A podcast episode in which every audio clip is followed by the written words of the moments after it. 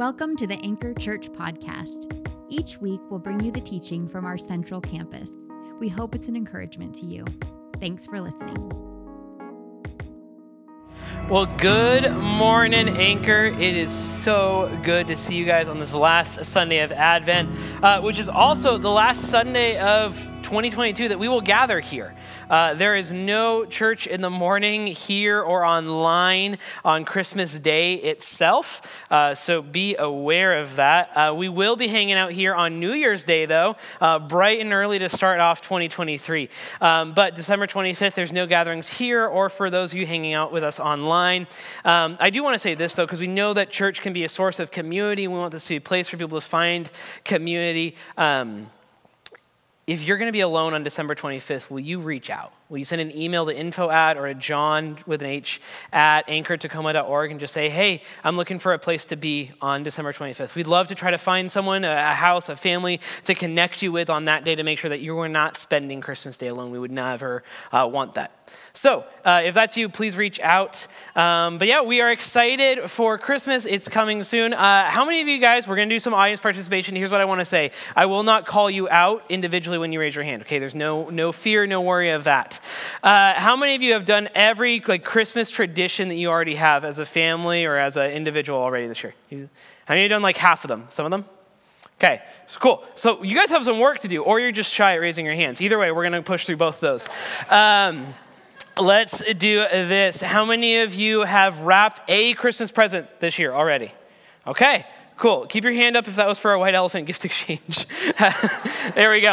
Uh, how many of you guys have gone Christmas caroling yet? You've done Christmas caroling, some of you? Okay, more of you have gone Christmas caroling than at the last gathering. Uh, we don't want anyone to miss out on that opportunity, though. So we have a really fun event coming up tonight, uh, right in this room where we are doing Christmas carols and sing along and fun and games. It is for all ages and stages stages, so 2 to 200. Um, again, if you're 200 and we don't know about that, I'm really sorry. Um, that's really cool, though. Uh, but seriously, whether you have kids, whether you're a family, whether you're single, whether you're a teenager, an adult, an empty nester, whoever, it's going to be a ton of fun. You can come through and come hang out tonight. Uh, there will be cookies, there will be songs, there will be games. It's going to be a ton of fun. Okay? Uh, so mark that on your calendars, text whoever you need to, show up tonight. You're not going to want to miss it. Uh, going back to a little bit more participation, just hang with me a little bit more, and then we'll go to the thing where I talk and you listen. Um, but how many of you guys have watched your favorite Christmas movie already this year? Your favorite Christmas movie already this year? Okay, how many of you have yet to watch your favorite Christmas movie this year? Okay, I love it. You guys are saving it. That's so fun. I don't have the patience to do that. Um, uh, also, confession for you guys. I used to be really grumpy and grouchy and almost gatekeepy of like what people could have as their favorite Christmas movie. I thought it had to be like something that you grew up with, something traditional, something like the people who are like, Elf is my favorite Christmas movie. I used to look down on you. I'm sorry. Please accept my apology. Please forgive me. That was rude of me. Um, it's okay to like new stuff. Uh, my wife's favorite version of The Grinch Who Stole Christmas is the one that came out in 2018. It's the one with Benedict Cumberbatch. Like, it's good. If you're like me and a former three years ago, um, and you're feeling grumpy about it, like it's okay. It's okay to like new stuff. It's cool. Uh, and I remember we were sitting down and we were watching it. Uh, how, last question: How many of you guys are movie talkers? Movie talkers? I don't like you. Not, not apologizing for that, by the way. Um, my, my, my daughter, Aria, who's four, she'll be five on Christmas Eve, she is a movie talker. Not my favorite thing. But it creates moments like this where we are watching The Grinch and she is asking, Hey, dad, why does The Grinch hate Christmas? She's like, I love Christmas. It's rad. It's the day after my birthday. It's super fun. Like, I get to get presents for two months. Um, and I said, Well, Arya, he doesn't hate Christmas, but he hates that he's been alone on Christmas for so long. And wouldn't you hate that too? And she goes, Oh, that's really sad. And I love that moment where we got to see like my wife, one of my wife's favorite Christmas movies, and my daughter going from this moment that I think is a really cool human experience where we go from judgment to compassion right? And that's fun. And what's cool is that when you realize that that's the felt need of the Grinch is like longing and community and relationship, like the end of the movie is way cooler. Like if we if we're like he hates Christmas, we're like, hey, he got to go to dinner, maybe he doesn't hate Christmas anymore. But when we realize that the felt need is one of longing, of relationship, of community, we're like, oh, he's finally getting that need met. How cool is that? And the interesting thing is that, like, that need of longing and, and of relationship and community is something that all of us have. We're actually hardwired with it. That this desire to be with people is deeply buried inside, like, our wiring, how we were made by God. I actually think that's what makes the holiday season so darn hard for us sometimes.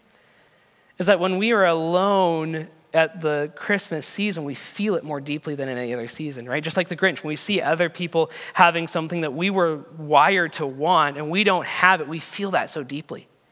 We feel loss harder at this season. We grieve harder at this season. Grief bumps into us in unexpected ways more in this season because of that. They're not with us anymore. Sometimes, right, that longing can be a little bit different than that too, right? And maybe you felt this. Maybe you've been in a lot of crowds this year, whether it's in a room like this or at Snowflake Lane or at a, at a holiday party or whatever, but you feel like I've been in a crowd, but I don't have community. Right? Like there's people all around me, but there are not people really with me. Maybe you didn't get the invite you wanted. Maybe you just didn't even get a invite. Right? Maybe it's like I didn't want to go to that person's Friendsgiving who I saw on Instagram, but I would have been nice to be invited to one of them. And we feel that, right? You feel that pain. Maybe there's a table that you did get invited to this year, though, and there's tension around it because of broken relationships or just awkwardness or something weird happened. You're like, man, I'd like people who actually get me, and this table doesn't get me. And you feel that. Whatever it is, we all have relational needs. We all have this need for relationship, for community, for being with. And this need that we all have, it's why Jesus matters so much. Jesus is often referred to as Emmanuel, which simply means God with us. With us. There's so much power in that with. And that's what we're going to explore today as we continue going through the book of Isaiah in this Advent series. And just a reminder if you're new to church, Advent is a, is a four week season where historically the followers of Jesus have spent time preparing their hearts and anticipating where we celebrate the birth of Jesus on Christmas. And as we've been doing that as a church, uh, this Advent season, uh, we're looking at this book of Isaiah. Now, Isaiah was a book, it's in our Old Testament. If you have a, a paper Bible, the Old Testament is probably the first 60, 65% um, of that paper Bible, and Isaiah is about halfway through that. And Isaiah is a book of prophecy. It was written um, by a prophet who lived long before Jesus. And in it is where we find probably the most prophecies or promises about the Messiah who we know to be Jesus. And in, in this, we actually find the like well-quoted promise that Jesus is going to be Emmanuel or God with us. So as we look at Isaiah today, we're going to start by talking about this, this invitation to with. An invitation to with. Now, before we dive into the text today, I kind of want to set the scene. We have three characters loosely in this in these verses that we're going to read today. We have God, which is the easiest one to know. Like that's God. He's the big guy, right? God, like we know that. We have Isaiah, who's a prophet that was sent by God. And prophets were, were going to, you know, point people towards future hope and a blessing if they repent, call out current things in the day that needed called out, right? That was a prophet's job. And then Isaiah is being sent to talk to a man named Ahaz.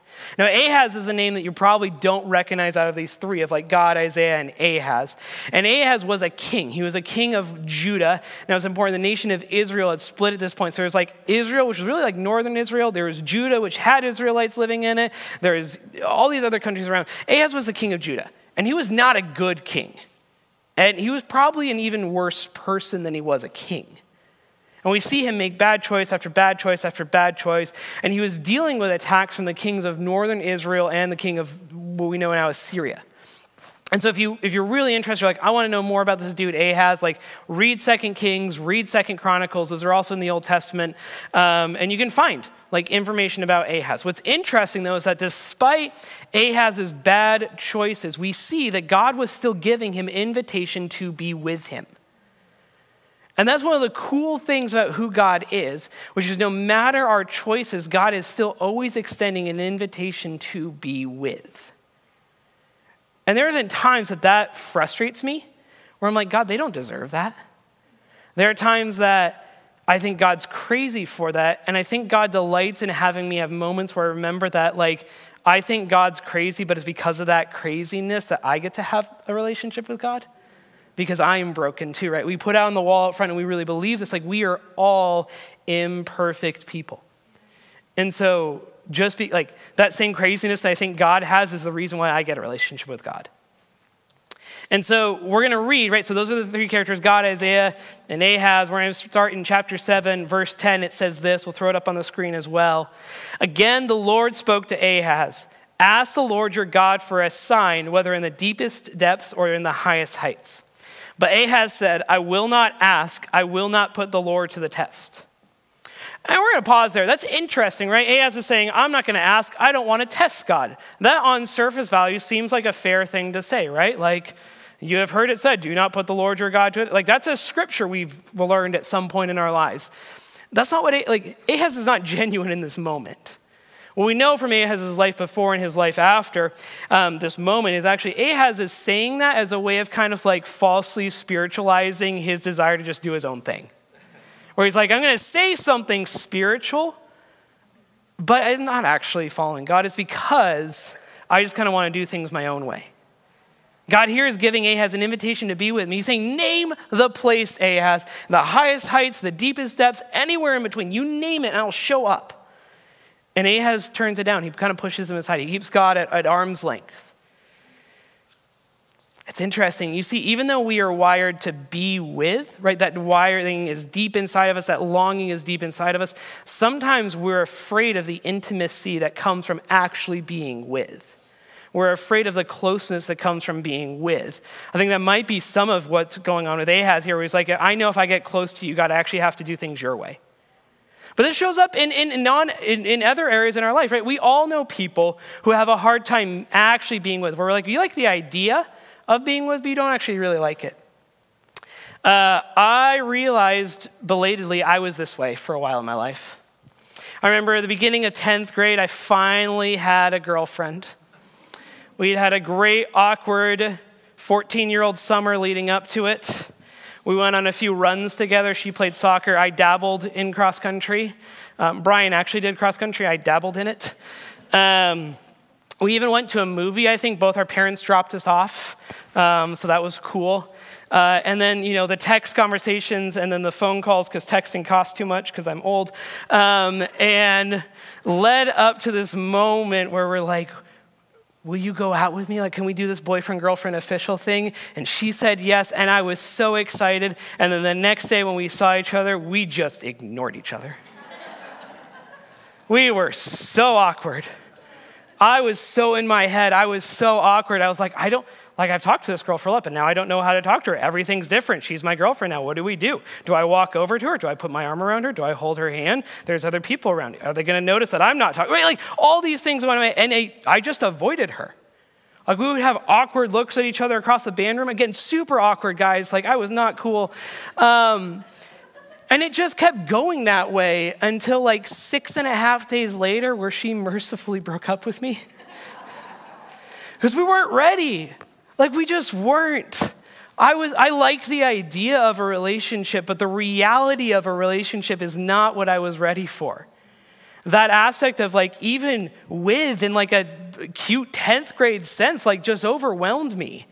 And I was like, I'm not ready for this. Um, I wasn't going to say that because I didn't want to lose the relationship I wasn't ready for. So, again, grateful for uh, her being the mature one there. Um, and while I'm glad that I've gotten over my commitment issues for the most part, like I still find myself doing this to God sometimes, right? Where I'm like, I like the idea of God, but the reality of God, sometimes I want to distance myself from.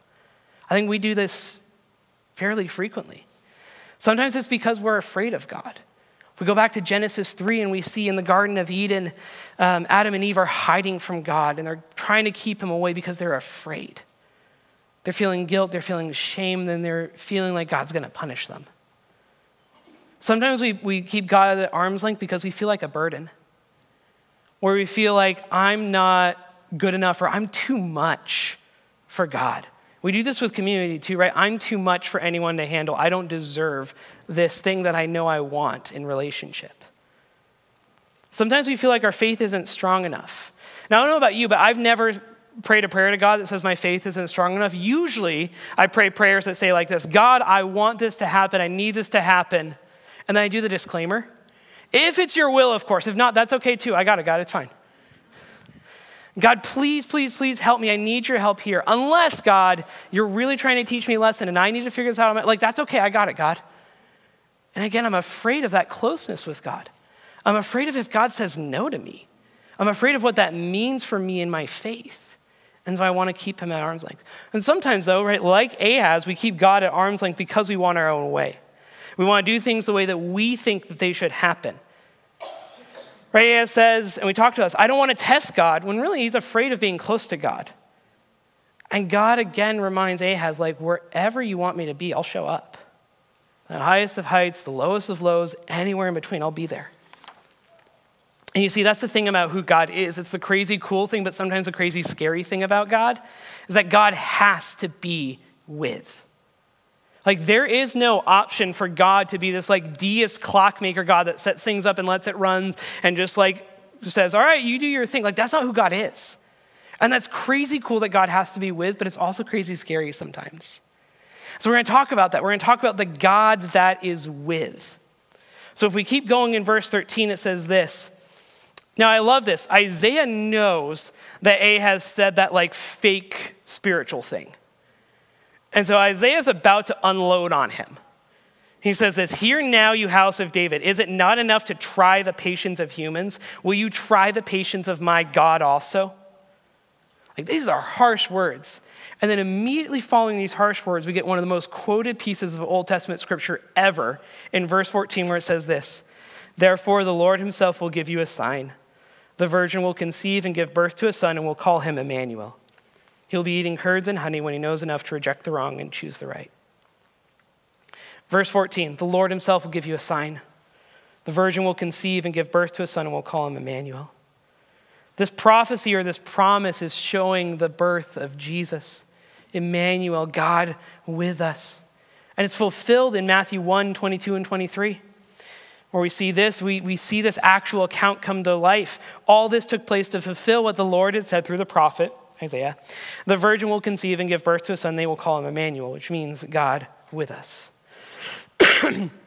this promise is the answer to the question that we've been asking, humanity has been asking ever since we were kicked out of the Garden of Eden.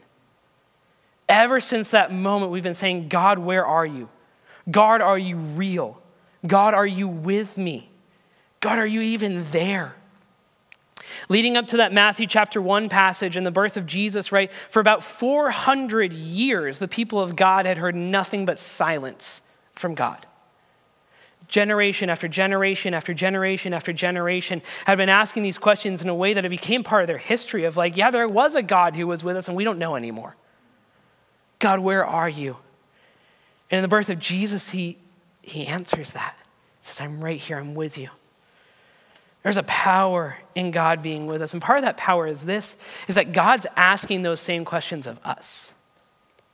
It's interesting, right? In the garden where Adam and Eve make that mistake and they hide, God comes into the garden and he asks, Where are you? And I think that's really significant because God is God. Like he knows, like, this isn't hide and seek. Or like if it is, it's like oh, when I play hide and seek with my two year old. Like he knows where they are. But there's a significance, I believe, in God still asking, Where are you? And saying, I am still calling out for you. I want to find you. I want to seek you out. I want to be with you. God shows up and asks for us. And I think there's something significant there. We're asking God, where are you? God's asking us, where are you? And if you zoom out, take the most macro lens you can to the Bible, you'll see that the, the totality of Scripture is us and God asking the same question back and forth Where are you? And Jesus is the focal point of this entire story. The birth of Jesus is the focal point of this entire story in Scripture, where we see God with us where he is answering the question in a way that surpasses our imagination, that fulfills the prophecies in a way we never could have imagined. He says, I am with you. I am with you. God wants to be with you. He wants to be with you in your joy. He wants to be with you in your sorrow. He wants to be with you in your anxiety. He wants to be with you in your calmness. He wants to be with you in your mundane day to day, right? Highest heights, deepest depths, somewhere in between. Being with is so significant. One of the things that I always felt the most ill equipped to do as a pastor is what um, we in the industry, for lack of a better word, uh, will call pastoral care. Pastoral care is this shepherding, caring role, and a lot of times when we use that term in, in like seminary, it's talking about the like big life, hard moments where pastors show up. Funerals, hospital rooms, living rooms as people are grieving and mourning and processing. I remember a mentor of mine named Jeff was talking about how he learned to do this because I asked him, I was like, Jeff, you're really good. How did you figure this out? And he told me, and I love the honesty in his response. He said, John, I, I always used to think that I had to come up with the right words to say to comfort someone in these moments. I think it's a natural reaction, right? Like I'm showing up in this hospital room, they're expecting me to care for them. I need to say the right thing to comfort them. I always remember Jeff said this. He said, and then I realized that in those situations, there are no right words. There are no right words. And what people need the most from a pastor is to show up and be with them and love them. That's what we need in our hardest moments. We don't need words, we don't need prescriptions, we don't need solutions. We need people to show up and be with us. That's what we were made to, to crave. And I love that God is saying, I know you need that, and I'm going to give that to you in a way that's so incredible. It blows your mind in the person of Jesus. But this promise of with, right, doesn't stop there. We actually get to talk about this promise of with that goes beyond the birth of Jesus. Because while the birth of Jesus is kind of this focal point that answers the question of God, where are you? We also can talk about the promise of with that goes even beyond that. So Isaiah 7:16 says this, "For before the boy knows enough to reject the wrong and choose the right, the land of the two kings you dread will be laid waste." There's a lot going on in this. We're going to take a, a little step back to kind of unpack this. Um, the first, right, the boy knows enough to reject the wrong and choose the right. We're talking about Jesus, the promised Messiah. This is a tie back to Eden. This promise of hope of Jesus will reject wrong and choose right is a tie back to the moment in the garden where humanity rejected what was right and chose what was wrong because they thought it was going to benefit them. Like this is a Jesus is going to cosmically reset that. It's such a cool picture. And it's also, scholars believe that this is an allusion, again, Isaiah said it really explicitly two verses earlier, but probably an allusion in here to the fact that Jesus will be born of a virgin and won't have inherited that sin nature that all of humanity has inherited from the days of Adam and Eve moving forward. And Jesus, and this is the cool thing about Jesus, he is fully human and fully God. And that beautiful mystery is what means that he can choose what is right and reject what is wrong in a way that we could never do because we are broken, imperfect people. And it's interesting, right? Like, I, if you read on in, in Isaiah past verse 16, you're going to see that Isaiah is going to give some bad news to Ahaz. But even in giving this bad news, he makes a statement about perspective. Because Isaiah, right, he says, For before the boy knows enough. And then at the end of this verse we just read, he says this The land of the two kings you dread will be laid waste. God knows that Ahaz is only caring about his political power in this moment about defeating northern Israel and Syria. And God is saying, before this great promise that's going to radically change the world even comes to exist, those kingdoms are going to be gone. They'll be laid waste. And it's not a promise for Ahaz to lay them waste. We'll see that later. Uh, but they're going to be gone. He's saying, that's a short term problem, and I need you to look at the long term. I love that God is looking long term while still giving an answer to the short term concerns. How often do you think God does that with us? I think God does that with me way more often than I'm comfortable admitting.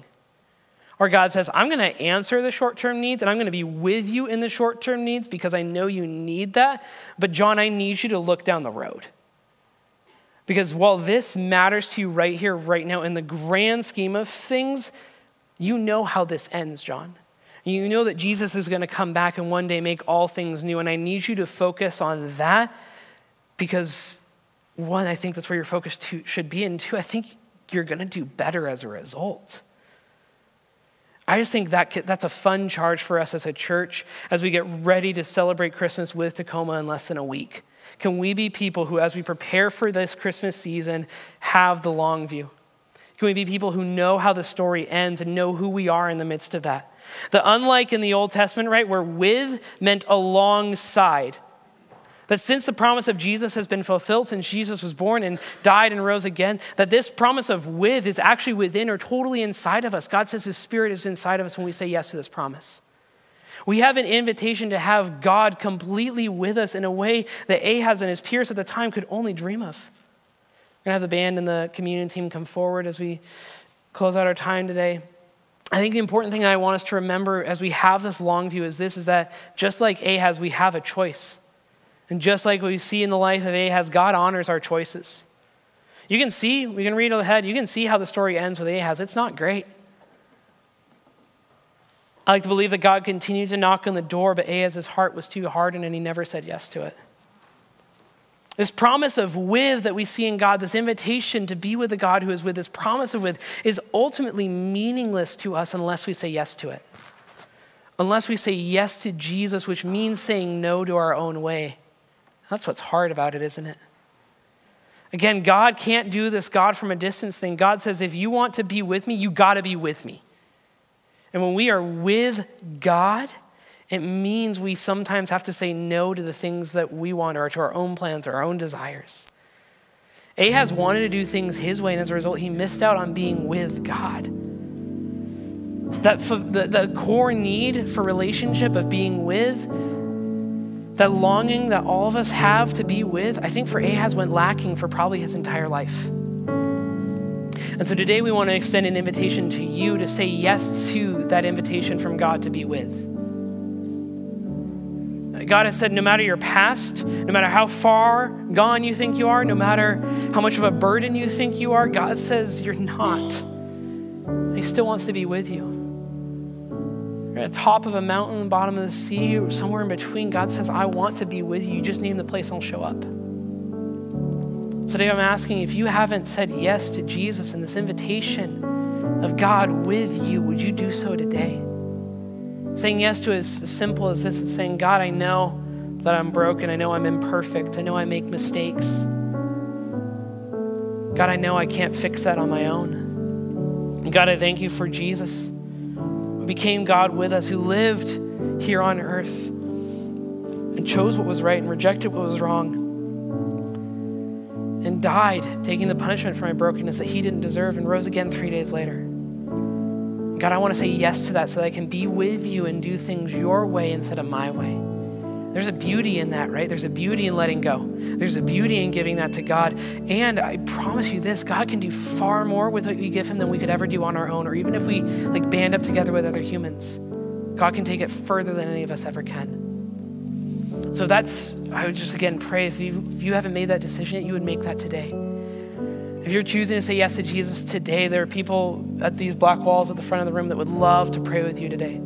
They would also love to pray with you, just even have a prayer request or something on your heart that you want to bring um, and ask for prayer with. And then we have communion available. communion is, is a tradition that we have as followers of Jesus where we remember really what I just shared We remember this, this dinner that Jesus had with his followers before he was killed for our brokenness. And during that dinner, he said, Here's my body, which is broken for you. Here's my blood, which is shed for you. Do this in remembrance of me.